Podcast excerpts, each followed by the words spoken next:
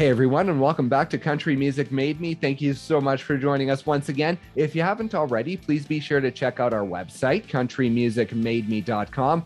There you can listen to all of our episodes and also sign up for our newsletter to stay up to date on all of our upcoming guests and also receive exclusive content like an acoustic performance from today's guest, Sarah Beth Tate. Just head over to countrymusicmademe.com and hit that subscribe button. You can also find us on any streaming platform. So if streaming is your thing, just head over to your favorite, search Country Music Made Me, and give us a follow there as well. On today's episode, we are excited to welcome singer songwriter Sarah Beth Tate. Now, her journey in Nashville began at the age of 14 when she asked her parents for a trip to Music City for her birthday to attend a songwriter's workshop. Now, that turned into a publishing deal, and over high school, she traveled back and forth before making the official move at the age of 17. Now, things really exploded in 2020 with the release of her single Long Way, and she is getting set to release her new EP for My Own Good in June. So please enjoy our conversation with Sarah Beth Tate.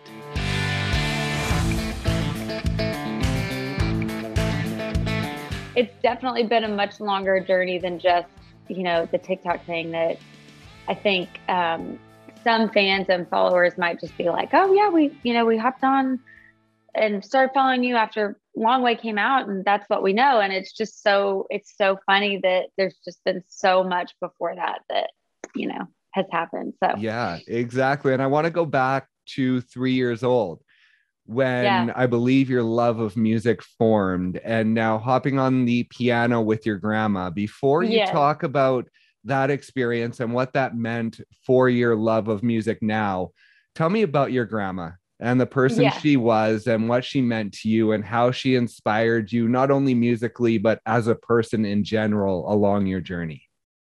Yeah, she, um, she just was always, it's interesting. She's never, nobody in my family really was like a vocalist or a songwriter or, or any of that but there was just um, she, she, my grandma was was kind of that one um, sitting at the piano just always bringing music into the house. And so she would come over and just sit at the piano and just play for hours. And it like it was just always filling the room. And so what was so special was um, you know, just kind of watching her and she had all these old school songs that she loved to play. And um, it just kind of made me go, okay, I think, I, you know, when you're that little, I think a lot of people just start maybe doing piano lessons. Maybe their parents made them or something, but yeah, it was just so fun to be able to um, kind of hop up there with her. I think I probably felt like I was uh, cool, trying, you know, trying to learn something. And so I think my parents walked in one day and saw me um, like setting her sheet music up, but it was like upside down. Oh, okay. And so the sheet music's like upside down, and I'm like pretending to read it. And they're like, I think we should get her lessons. So um, it was it was a really special. I, th- I think it um, helped me bond with her a little bit too. I mean, it was just a fun thing to be able to um, you know, hear her and kind of emulate that when I was little. And uh, yeah, it was just really special looking back to see the, those pictures of where I'm like hopping up next to her. So, and I saw you mention your grandpa Willie, who served in the military. Now, is he someone that you had a chance to know as well throughout your journey? Um, yes, yes. He actually just recently passed away um, last year. Um, and he uh, he and my grandma were separated so she was the one who played piano. Um, those are my mom's parents. Um, and yeah, he served, and uh, my my brother ended up um, enlisting. Um, gosh, I guess that was 2020. I'm getting my years mixed up right, now yeah. after 2020 to 2021, but exactly. Um, anyways, yeah, my brother ended up um, enlisting, uh, I think last year, and he's National Guard now in Colorado um, so yeah, we we've got a little bit of the military thing going on, and uh, yeah, my whole family's just honestly, I've had great relationships. Like my, they're all just so supportive and sweet, and um, we're all super close. So. And with your brother enlisting, I saw him mention how impactful your journey has been on him and you chasing your dreams. But for you as well, his journey of being someone who steps in to help protect the country. How do you sort of inspire each other within this journey, do you think?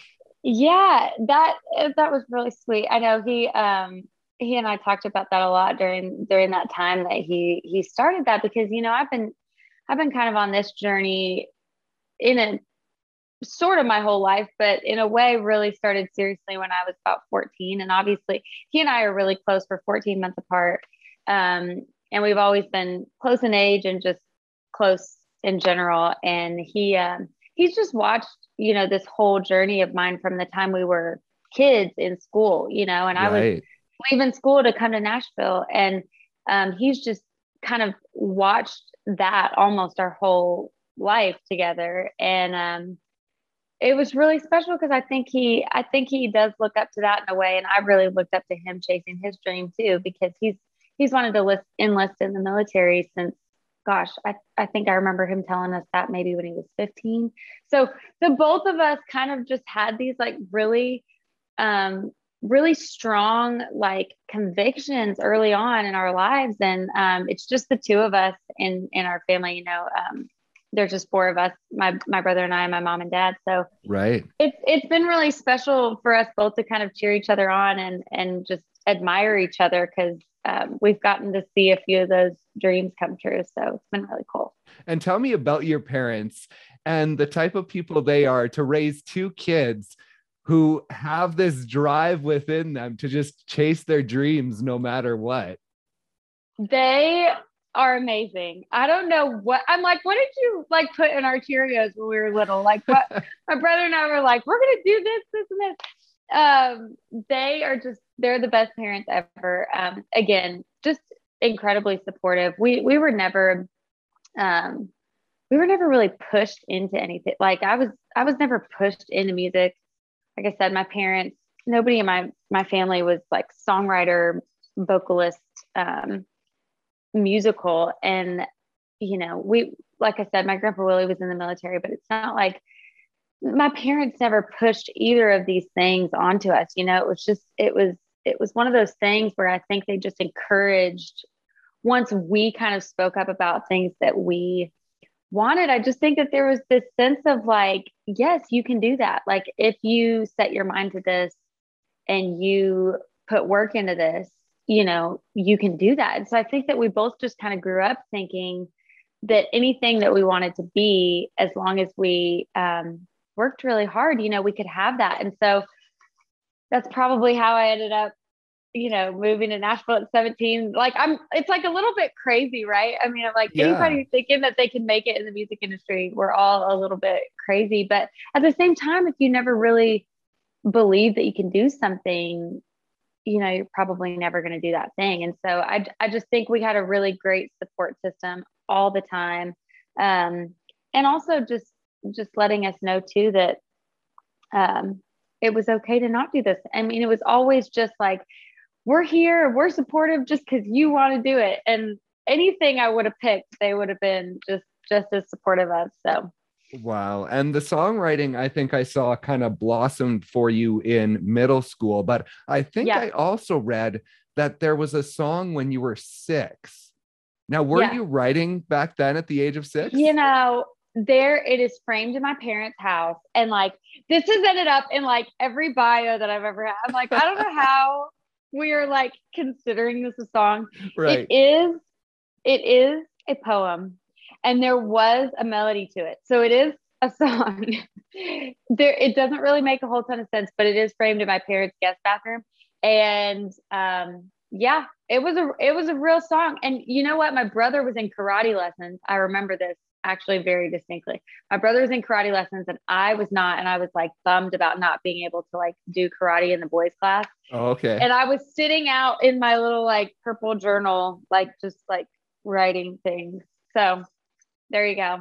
I, I don't remember exactly the melody, but I know that I was singing something with it. So that's hilarious. And so at the age of six, when you were writing that poem song, was it more of a poem or did you already have that musicality within you that was sort of thinking within the songwriting mindset?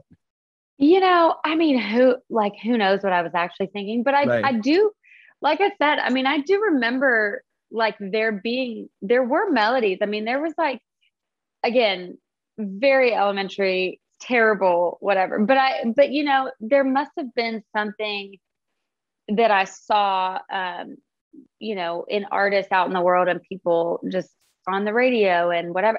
There must have just been something in me kind of going, oh, people are doing this and I'm going to do this, you know? And so that could have started and ended there. But as, as just, you know, my love of music grew as I got older, I think it just kind of started being something where it was like, oh no, wait, like people do this as a career and, you know, maybe I can get better and, and do this, you know, for my life. And it's funny because I look back at even the even the songs when I was 14, I'm like, what was happening? Like, why did anyone let me like share these songs ever? Um, but you know, everybody starts somewhere. And I think that, you know, even if it's elementary at the time, it's the it's like you said, it's the fact that you're kind of putting these things together. You're putting the words and the melodies together. Yeah. And at some point, if something's clicking, like eventually as that grows and you learn from other songwriters and you learn from the music that you listen to, as you kind of grow and develop, like eventually something kind of clicks with those things and the music starts getting better. And then you get like one halfway decent song and you're like, that was like kind of good. Maybe I could do like another, th- you know? Right. Um, and I think, and then especially when other people start recognizing that in you too, then you just kind of like get this fire going. Right. Yeah. And now one of the turning points was when your piano teacher loaned you a guitar or gave you a guitar, however that worked, and you started yeah. playing that. Now, before that, when you were playing the piano, is that what sparked your love of music? Or was it more just like country music that you were listening to and then jumping on the guitar when you really got that feeling that made you want to dive more into music? Yeah i i always say that that that guitar moment was was kind of pivotal back in um you know middle school sbt phase because the piano um you know obviously started when i was little take lessons all through school. And um, a lot of the lessons that I took were much more formal. Um, oh, which okay. I'm glad, not formal, um, not formal in that I was like super classical, like knew everything that I was doing, but I was, you know, reading the sheet music, playing whatever songs the teacher put in front of me. Um, and I'm grateful that I learned how I'm grateful that I learned how to read music. Um, that was a great thing that came out of that. Right but I do think that, you know, I, I kind of got to that um, age where country music is what I was listening to. So I started diving into country music like sonically and on the radio and on, and just diving back um, with, you know, albums and country records. And so when when I went to a piano lesson and they weren't letting me play that, it was kind of like, okay, well, you know, I want to I want to do something. I want to do commercial music. And so um, my life on the piano had not been that way. And so what happened is I had this amazing um, piano teacher who did start letting me play the fun songs. And what went from so there were songs that I was like, I just I want to I want to be able to play these. I want to be able to sit in my bedroom and play these. I want to be able to like write and the main thing is is i want to be able to like go portable. Like i want to be able to take this guitar and just go wherever. Right yeah. And at least on the piano i was on that wasn't like a keyboard it's like i can't do that. I don't want to always be having to sit at this piano and learn songs. And so anyways my parents were like we don't know that you're even going to like the guitar so we don't want to go buy this guitar that you're never going to play. So anyways, they were like, well, you know, maybe if she'll lend you hers for a little while, we can like see if you're into this. And so, oh, okay. Um, my piano teacher lent me a guitar and uh, she taught me, I think, maybe one or two chords. And then what happened is like, I had it for about a week. And by the time I gave it back to her, I'd taught myself like, I don't know, 10 chords. And I was like, I was like trying to play songs already. And she, I, I like didn't even wait for her to teach me anything. I was just like, okay, I've Googled like all these chords and all these songs that I need to know. And, you know, country music is like, they say three chords and the truth. It's pretty much like yeah. we need to know four chords and then we can kind of elaborate on that. So I learned the main chords and I was like, okay, you know, I don't even know that I need lessons. I'm about to teach myself 24 7 all the time. And so that was kind of where when I could listen to a country song and try to figure out how to play it and then figure out, oh, these are the chords they use. Maybe I can, you know, figure out a different progression with these chords and write my own melody. I mean, that's where it just really like opened up for me. And what was the song, first song you ever learned front to back? Oh my gosh, I think it was um Paramore. It was the "You Are My," uh, "You're the Only Exception." I think. Oh, okay. You remember that song? Um, I don't um, remember the title, but I would know it because I know Paramore's stuff if I hear it. But I think it's called. I think it's called "The Only Exception." okay. And it's like a little. I, I, it's so funny. I don't even remember like the chorus of the song off the top of my head, but I remember sitting and learning the chords for that song. That's funny that it wasn't a country song. Your first oh, it song. Wasn't. I know. It was popular at the time and it was um there was some type of like I don't know, it was like a really simple um like strum strumming pattern and stuff and I just remember I heard it it was like just everywhere at the time. And I was like, I think that sounds like I could play that on guitar. So I'm looking it up, trying to figure it out. So that's hilarious. And so, what age was that when you first picked up the guitar? I think that was, pro- I was probably 12 or 13. Okay. Um, I think I was probably about 12. I'm trying to remember like grades and age now. like, I'm so far out of school. I'm like, how old was I in the, you know, sixth grade or whatever? Right. Um, but no, I was probably about 12 when that all started happening. How quickly did it escalate then that at 14 you go to your parents and you say, For my birthday, I want to go to Nashville because there's a songwriting conference that I want to attend? Like at the age of 14, you're already thinking like that. So within those two-ish years of learning the guitar and starting to dive into it. Like where were your emotions going at that point within music? Yeah it's it's funny. It's like i guess i just kind of had that personality where i, I was well one i had a kind of an intense personality once i set my mind to something but also like i'm a little type a with stuff like that. But also um you know i was like 12 13 14 i was also just like you know, naive and crazy. Right. But I knew I had figured out I spent a couple years really diving way back into country music. So I was I was going like way classic country music like Loretta and Tammy and just just country music history was like I was just listening to I was like listening to Kitty Wells at one point, like just all the way back um and I I had just learned enough about just through Googling about country music and songwriters and all this, I just knew that Nashville was where you had to be. Right. And so the more that I looked into Nashville, I'm like, okay, well, what am I going to do when I get, what am I going to do? Just like ask my parents to go there and just show up and like sit in a hotel room in Nashville. So I knew enough to know that I needed to figure out some type of a starting point. And NSAI was that starting point for me because um, they have so many resources for people who are just getting to Nashville, learning about this industry, and also, you know, people who have been here forever. I mean, we can all learn something. And so they had a songposium going on where, um, you know, you could just kind of take different classes um, day by day, and they had a week going on. And uh, it was September, and it was my birthday month anyway. So I brought it to my parents like a whole proposal, and I was like, we need to go to Nashville, but this is why. And it's for my birthday. So that's all I want for my birthday. And um, so, yeah, it honestly escalated pretty quickly from the time that I started diving in to when all of this happened. But again, um, you know, the the publishing deal kind of kind of came out of nowhere anyways. So it was like I didn't even know what I was doing, but I was starting this whole thing. And had you ever performed before that trip at 14?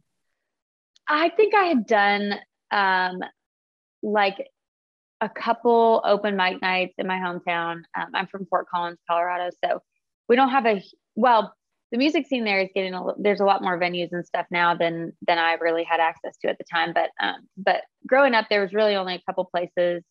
Um, we didn't have writers rounds and all that kind of stuff like Nashville does. So right. um, I played a couple open mic nights in our like old town Fort Collins, and I think I did like a middle school talent show and you know that kind of stuff. But no, I really had not been on on a on a massive stage. Um, I think I I did a festival called the Greeley Stampede back home um, when I was probably 15, and that was one of the bigger stages I'd been on at that point. So I started kind of kind of getting out there and figuring it out. But but no, it was kind of like a little bit cart before the horse, like out of right. nowhere. And so when you went to Nashville at 14, did you have a mindset of wanting to be an artist or were you more focused on being a songwriter because that's sort of what you knew from doing your research and that's maybe how you were going to make a career in Nashville? Yeah, I I always I knew that I wanted to be the singer of the songs. Um, I also knew that I wanted to write them, but I I definitely always had that artist um, mentality coming here, and it's so funny because I barely knew what a publishing deal was, but I knew that that was a starting point for me. And so I remember being on the plane out here going, I'm to like just go out there and get a publishing deal. And it's like, that's what happened. But it's like so funny because I think that probably one of the only reasons that happened is because I was so naive that I just like thought that could happen. So yeah, I mean, I, I always, I always kind of saw songwriting and, and singing in my artistry as a package, package deal so at 14 you talk about being naive so when you're offered a publishing deal do you remember what was going through your mind was it like i've made it yes i've done oh it my gosh like this is it i yes this is it i've done it i'm going to be on the cmas like next year like it was like i've done it and my poor parents were like what's a publishing deal and i'm like you guys it's fine. Like we, this is, we're making it. Like, just let me do this. You know, right. I was like, I was like, what do you mean you don't know what a publishing deal is? Like, I've been telling you this. Um, so it was hilarious. My my dad like was trying to read industry books and figure out what I was even talking about, and um, they were just so supportive. And it really was like I just thought, oh my gosh, this is the first step. This happened so quickly yeah. everything else will just happen like bing, bing, bing, bing, bing. I mean, I thought within like, I, I thought by the time I was 18, I would be an absolute superstar. Right. so, you know, I mean, good positivity, but, you know, a lot learned since then. Yeah, that's the thing. As you've gone along this journey and starting at 14 and feeling like you're on top of the world, and now 10 years later, and you know just kind of moving through the paces of being an artist like many people do is it difficult yeah. not to get jaded within this yes. industry and within this career yes i i think honestly i think that if i were saying that i wasn't on some level jaded i'd be lying. Um it's just it's a really long journey. And it is for every, even the people that you think it's an overnight success there is so much that goes on before that. And so yeah there's just so many times where you go what am i even doing? Like what you know am i even on the right path what if i've spent like my whole life doing this and i'm on the wrong track you know and I, the truth is is i think all of us have that to some extent um, and it is hard not to go, oh my gosh, I've been doing this for so long. And it, it's funny because you get all of these little victories that keep you going. And so you get, and I've learned now that one of those victories does not mean that you're going to sit on the mountaintop forever. Like that's the difference is I used to think, oh, if I just get this one thing, then it'll be smooth sailing after that. Right. Yeah. And what I've what I've learned now is that I think even once you get, you know, some of the best victories in this industry and you're winning awards and you're having number one, I think that even once you get there, there's dips and there's disappointments. And there's just, I think it's just always this ebb and flow. Um, and I've gotten just really settled into being okay with that and enjoying really just enjoying the music and enjoying what I do and um, so many things that I look back like things that seem like no big deal to me now I just try to sit and go, oh my gosh, when I was 16, I would have absolutely died to have this opportunity. And um, that's that's where I try to the space that I try to live in now is like every little thing is really a victory. And there's always going to be, you know, I'm always going to feel like I need to get to a, another level. Yeah. Um, and I just think we all have that all the time. And so you just have to start enjoying where you're at and um, you know, and then when you level up, it's it's great. But and so when you look back on a 17 year old girl jumping in her Chevy Silverado to drive across the country, I think you mentioned it was 20 hours from home yes. to Nashville. When you think about that girl and driving away from home, ready to take this journey, what do you think now that you look back on that? Oh my gosh. It, it's it's so wild. I'm like, oh my gosh, how much she didn't know about everything and how how this would all all go over the you know course of what seven eight years since I've lived here. Um, and but at the same time, I just like I'm so glad that at that point when I was doing that drive and coming out here and moving into that little apartment, like I'm so glad that I had um just the optimism and a little bit of the naive um, factor there too, because I think that, you know, that's really what gets you here is just believing that you need to be here. And it's a little bit crazy all the time. But I'm so glad that that version of me got here and started this and did that because I've learned so much. And then, and then you kind of grow from there and learn a lot and maybe get like a little bit jaded, but it's fine. and then, um, you know, but it's like I never would have gotten here without a little bit of that um, crazy optimism. Um, and yeah, it's how that's how we all end up here to begin with. And now we talk about family members that have helped get you to where you are but that chevy mm-hmm. silverado i believe you yes. sold it in september of 2020 oh stayed with you for many years. And so tell me about that truck and some of the memories. I think i saw that there was a mailbox that maybe had seen better days after you got done with it.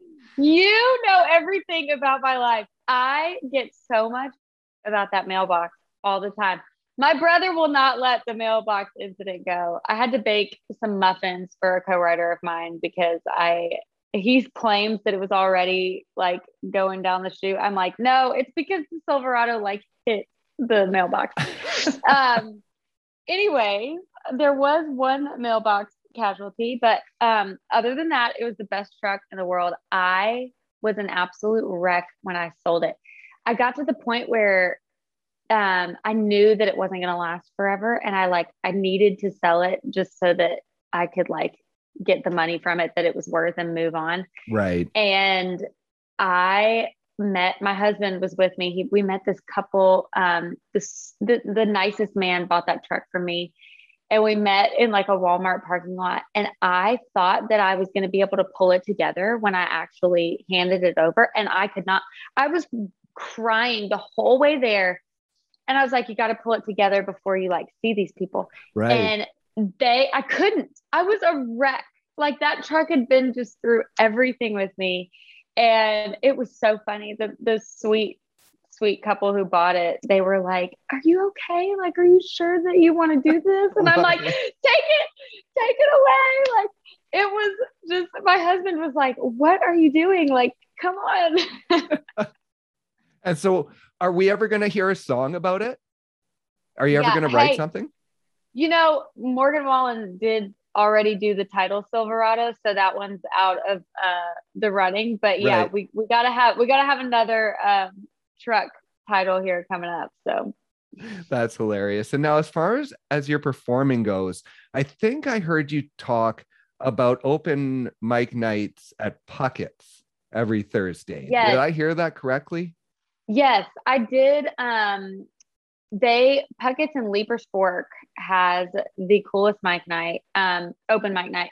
They, I honestly have not been there in years, so I don't know if they're still doing it the same way, but it was an absolute blast every Thursday night. Um, my mom and I, back before I moved here, Oh, um, okay. I was like 15. My mom and I would come out to Nashville, and um, I was just making frequent trips and writing and whatever. Um, and we would drive all the way out to Leiper's Fork, it's like in the middle of nowhere, and just they, it's like small town, but that Puckett on open mic night used to be just absolutely packed.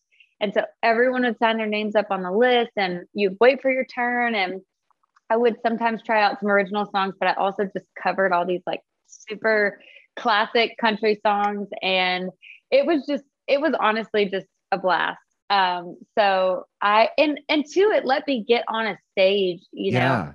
every week consistently. And there was, ended up being friends in the, you know, I started to kind of get to know all the people that were there every week and the people that worked there. And so it was kind of friendly faces and then some new faces that I got to just um, start feeling more comfortable on stage. And so that was, that was really huge, you know, coming to Nashville and kind of having that outlet every week that wasn't right in the heart of Nashville, you know, Yeah. with people all the time. I mean, it was so special just to be able to get out of town and do that with people who were so kind. So So in February of 2014, you played the Bluebird Cafe, I believe, Yes.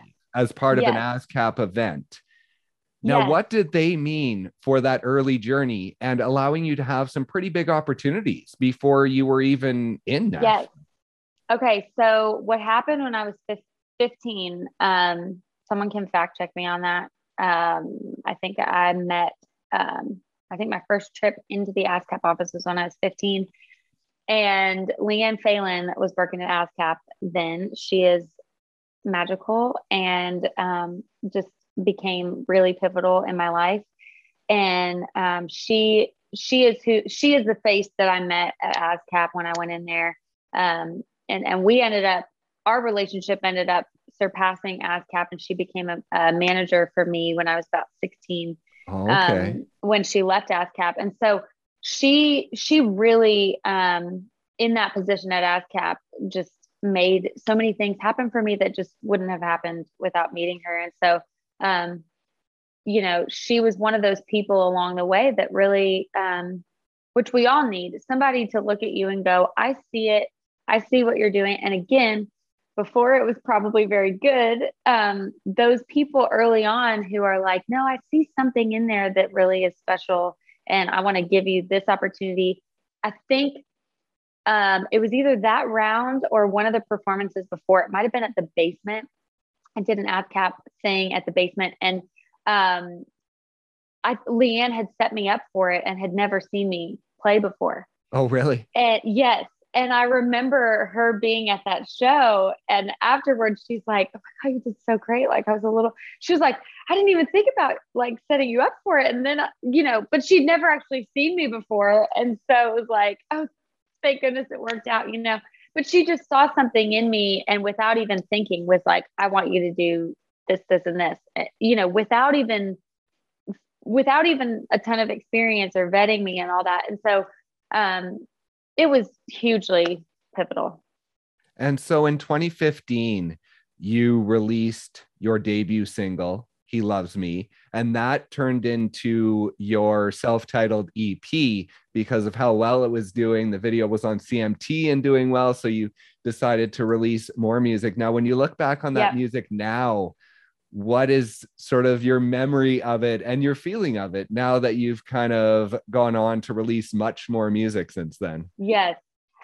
I what I remember from that time, like I um I'm really proud of I'm still proud of the people that I worked with at the time and how that all came about. And I remember being proud when we put that out.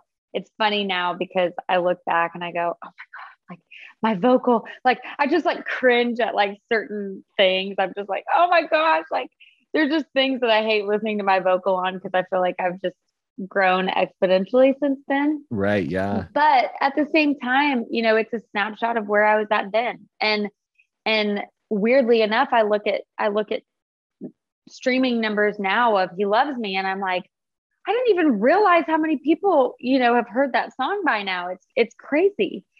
So it feels like forever ago and it feels it feels like a different version of my artistry. I mean, I feel like a different artist now than I was then. Um, so in some ways it's like, oh my gosh, that's like not even me anymore. But I do think that it shows this this journey. And I think that um, I'm proud of it for where I was at at the time. And I'm and I'm proud of the growth. Yeah. And I ask a lot of artists this because this day and age with TikTok, with social media, with American Idol and competitions, it feels like there's a lot of people who are trying to do this overnight and wanting to get this career overnight. And I ask a lot of artists, like, is that a smart thing? Yes, it's cool to say I'm a country artist, but is this journey a big part to being a country musician because it's important to find yourself, because it's important to have those projects that aren't you now, but it helped build you to where you are today? Yes. Yes. That is, first of all, it's a great question. and also, it's a million times yes, because I think that the only downside to, I mean, don't get me wrong, I would have, I would have loved to win American Idol. Um, that didn't happen for me. If if I had been in a position where back when he loves me was coming out if i had been in an overnight or quick success situation back when those songs were coming out i don't know that i would have um, been able to really capitalize on that at the right. time. Yeah. Because i i think you you only get so many of those big moments. And i think the problem can be for people is that if that moment comes and it's a massive moment that you have to really hit if you don't know who you are musically and you haven't been you know in the writing room enough in the studio enough to be able to speak up and say no this is really who i am. I'm not going in that direction. Um it it kind of i think can be really tough to figure out who you are that quickly um and be able to represent that. And it's just that it's a journey that everyone takes. And i just think that um, sometimes if things happen really quickly you just don't have the time to like figure that out. Yeah. Um, and so people kind of end up having to like scramble to, to figure that out quickly and so in some ways i am really grateful for you know all of the all of the hits and misses that i've had that have let me um, finally get to where I am now without like, you know, too many singles of, you know, not being me. I mean, yeah. obviously there's a lot of music out there now. Um, but I, I was never pressured to put things out that didn't feel like me, or I was never in a position where I, um, you know, was at a record label wanting me to do something that wasn't me. And so, right. as much as um, I mean, I had a record deal offer when I was 18 that um, didn't end up happening. And that was another situation where I felt like, oh my gosh, there's a there's a record label offering me a contract. It's on the table. It's on paper. It's a, you know wasn't signed yet, but I'm going. They offered it to me. It's official. Right. Yeah. And I've made it. You know, and this is what I I dream of, and I've made it. And that was when I was 18 years old, and it didn't end up happening and it's like at the time that was so devastating but really when i look back i'm like i don't think that i was fully me yet and if i had signed that deal then it's possible that i would have ended up in a contractual situation with a label releasing music that wasn't really what i wanted and so right. i think you know going back to your question is the time to figure out really who you are and sonically what you want to sound like that that time is precious even though we all like hate it and are like want something to happen quicker and we all like hate the waiting yeah i just think if you're really being productive in your waiting period it can end up being the most crucial time right and so the song that really hit well for you over the last couple of years is Long Way. That was September of 2020. Now, you talk about being ready when that success comes. It feels like you set yourself up perfectly because from 2019 to now, you have released 11 singles, I believe, which is quite a bit of music. Like you've been turning it over quite quickly. And so, September 2019, Up All Night was your first single since your debut EP. It had been four years since you had released original music. And then you had Thick Skin and Happy Hour before you had Long Way that kind of exploded. And so, was that the perfect time for you to have a song that really launched you and got eyeballs on you? Were you ready for that at that moment? Yes, in some ways, in some ways, I was very ready for that moment. I was not expecting that to happen. So, the long way thing um, really took me by surprise in general. Like, I was not um, expecting that to happen when I posted that song. I was not thinking like, oh, this is the song that it's going to be it. I mean, I'd had that song in my pocket. My team kind of knew that song. I mean, everybody around me had known that song for a while. Um, oh, okay. And I had no expectation of that happening. But I do think that when it did happen, I was ready. I had so many songs and so much that hadn't been released, and so much that was just kind of on my heart and in my pocket and sitting you know, on demos on my phone and lyrics on my computer. And like there was just so much there that I was I was really ready when that happened. And and new fans came on and new people found me and followed me. And I was like oh my gosh like I have so much more to share with you now. Um so that I do think in a lot of ways because there was that 4 year gap of not putting anything out like that that really helped because by the time long way was there it was like i have so many songs that i want to release. And so i really did try to stay on top of you know on top of a release schedule and like give right. the last thing i wanted was for fans and followers to come on board and really be like sarah beth tate we one we love long way but we want to see what more you have and follow me. And then for there not to be more there. Yeah. Like for for to not feed that interest, I thought would be a mistake. And so right. I wanted to just always make sure that if you are somebody new that followed me, if you took any interest in me at all enough to click a follow button on any platform, I wanted to make sure that there was something new coming for you to, you know, listen to and maybe get on board with. Right. And so as that is blowing up, and as you're seeing your numbers rise, tell me mm-hmm. about American Idol and sort of the thought of trying out for that and going on that. What was sort of your mindset at that point?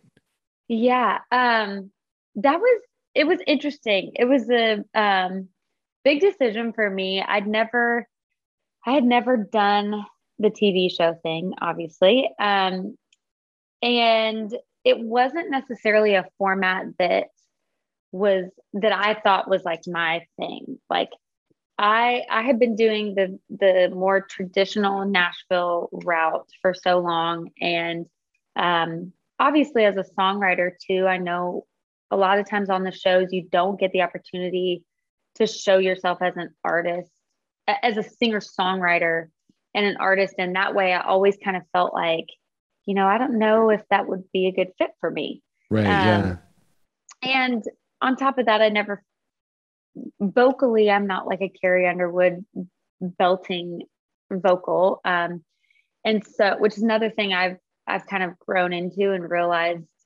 you know, to stick to my wheelhouse and what I do. And so I just kind of never, I never was like dying to try out for American Idol. And what happened is actually LeAnn Phelan from ASCAP um, does some work consulting for them. And um, she had reached out to me just saying, you know, I think that this year, like, you know, obviously all of the shows and Idol included has gone through different um, phases of their lives too and, and how yeah. they run things and how it is. And she was like, I just think that this year would be a good, it's a good fit for you. I think that you should, should do it. Um, and so I thought long and hard about whether or not I wanted to do it. But at the end of the day, and I ended up singing an original song for my audition that wasn't aired. But I at the end of the day, when I was going into that audition, I had no idea if I was going to get through that initial audition. But I thought, you know, okay, if this does air, even if it's a no, even if it's they show my audition and I get sent home, I thought, well, if I sing an original song for this, like any opportunity that's going to show a song of mine that I wrote and poured my heart into, if that's going to be seen by millions of people in any sense, then it'll be a win because all I'm doing is getting on to share my heart and share my song. So right, yeah. um, that's really kind of what led me to do it was was just thinking more about the listeners and the people at home watching the show. Um, you know, there's not a there's not really a parallel in the industry where you get to directly be in the living room of that many listeners at one time. Yeah. Um, and that was something different that I hadn't had the opportunity to to have before. Um, we go through a lot of gatekeepers and a lot of steps in Nashville that it kind of felt like, okay, like screw all the steps for a second. I just want to sing to, you know, fans and listeners and people who are watching in their living room. So that kind of that kind of really is what motivated me on there. And so the experience in general, once it happened, I mean, unfortunately, your audition wasn't shown. And then I saw a a picture of you talking about the difficulty of the competition and you were like yeah. in the hallway just like bawling and so yes. talk about the experience after it happened and were were you happy with it i guess or was it a very challenging process? You know it was it was more challenging than i expected in different ways. I knew it was going to be you know hard obviously even just schedule wise but also just the competition factor. That's another thing that i'm not really used to in nashville. Um, there there's some level of competition in the music industry in general but we don't really focus on that in town when you're just doing you know we're all supportive and it doesn't really feel like a competition yeah um so that I, I knew that there would be some hard, hard things about that. But Hollywood Week was so grueling. I was not prepared. I was I was really not prepared. I know that they talk about it being like boot camp. Right. Um, but I was just, yeah, I was not um like my mind and my body were not ready for like the exhaustion and you know skipping meals and um just that it was just a lot. And and to the pressure i mean you're singing in front of Katy Perry and Luke Bryan and Lionel Richie. It's like talk about and you know that it's being filmed for millions of people. Right yeah. so it's like it's not just like getting up singing for a bunch of country music fans that are like having a blast i mean that's fun you know yeah. and this felt like you know it wasn't as fun like getting on stage. I mean, it was like we were all so nervous. People are like ready to puke side stage. Oh wow. And so it that whole setting was just so different for me that I was just like I was out of my element, which is fine because I think it's really good. All this to say, I think it was a great experience because anything that gets you out of your comfort zone like that is a good thing. Like I'm very glad that I did it because um because it's something that I hadn't done before. I mean, like you never want to look back and go, well, what if I had done this TV show and won and got, you know, I mean, you yeah. always wonder. So I was really glad to have done it, but I was like, I'm not in Nashville anymore. Like we were in boot camp and I'm like, what is happening? I mean, it was like that picture was at like 4 a.m. and we had like skipped dinner. I hadn't eaten in like hours and hours and hours and hours. And then we'd been on like, we'd already been there for three nights so every night you're only getting like, even the nights that weren't all nighters, we were only getting like three or four hours of sleep. So it's like it all kind of piles up and you're already like, it's already catching up to you. And then there's like this all nighter before duet round. And I was to the point where like I already was like unwell before this. Right. and then they sprung that on me and I was just like, oh my God. So it was a lot. Um, Kaylin Roberson was my um, duet partner, and she was an absolute angel. She was like on the struggle bus too, but I really like melted down that night.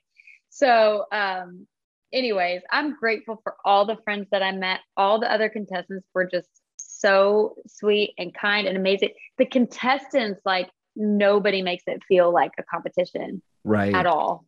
So that part was really fun.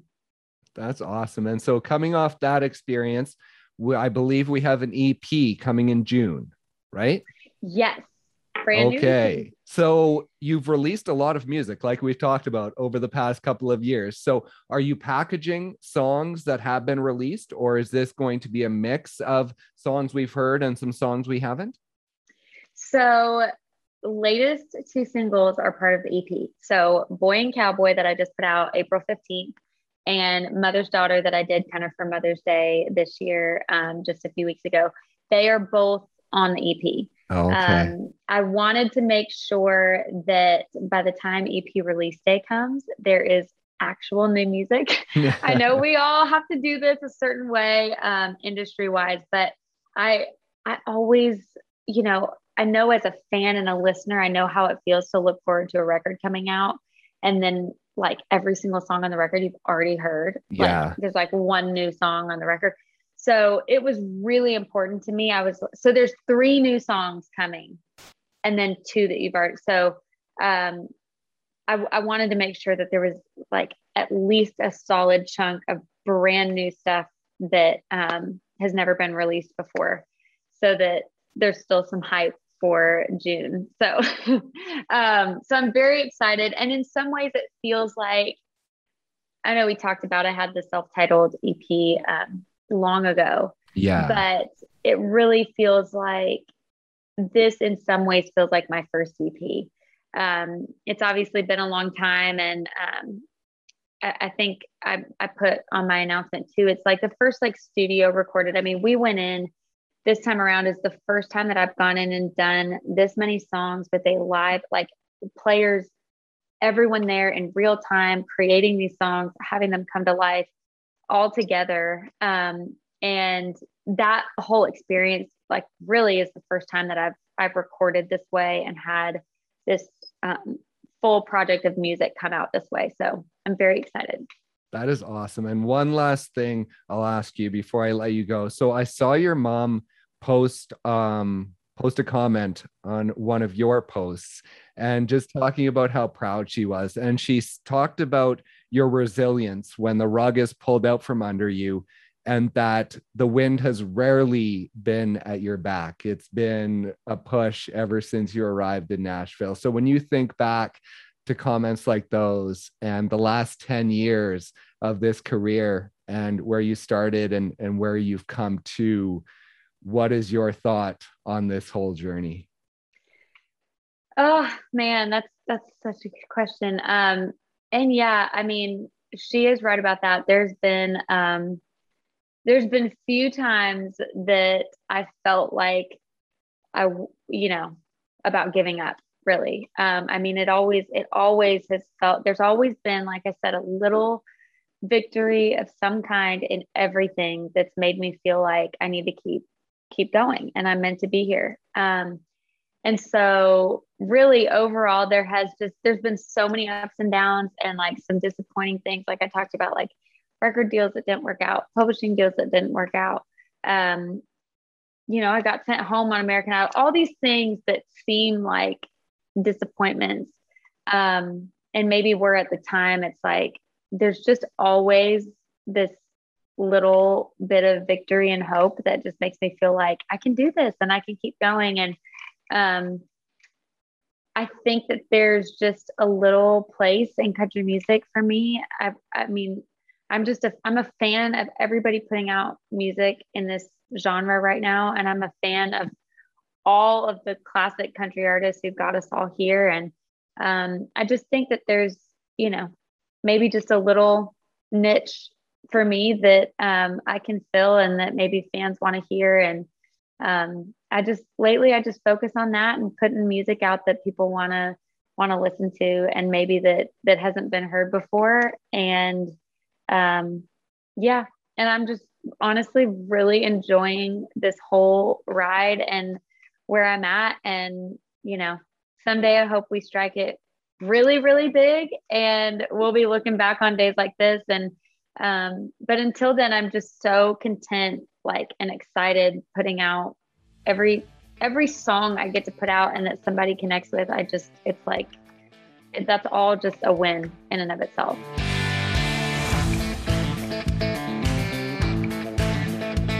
Thank you once again so much for listening, and thank you to Sarah Beth for stopping by and sharing her story. Be sure to check out her new EP for my own good when it is released in June. Please also be sure to check out our website, countrymusicmademe.com. There you can listen to all of our episodes and also sign up for our newsletter to receive exclusive content like an acoustic performance from Sarah Beth Tate just head over to countrymusicmademe.com and hit that subscribe button. You can also find us on any streaming platform, of course. So if streaming is your thing, just head over to your favorite, search Country Music Made Me, and give us a follow there as well. Thank you once again so much for listening, and we'll see you next time on Country Music Made Me.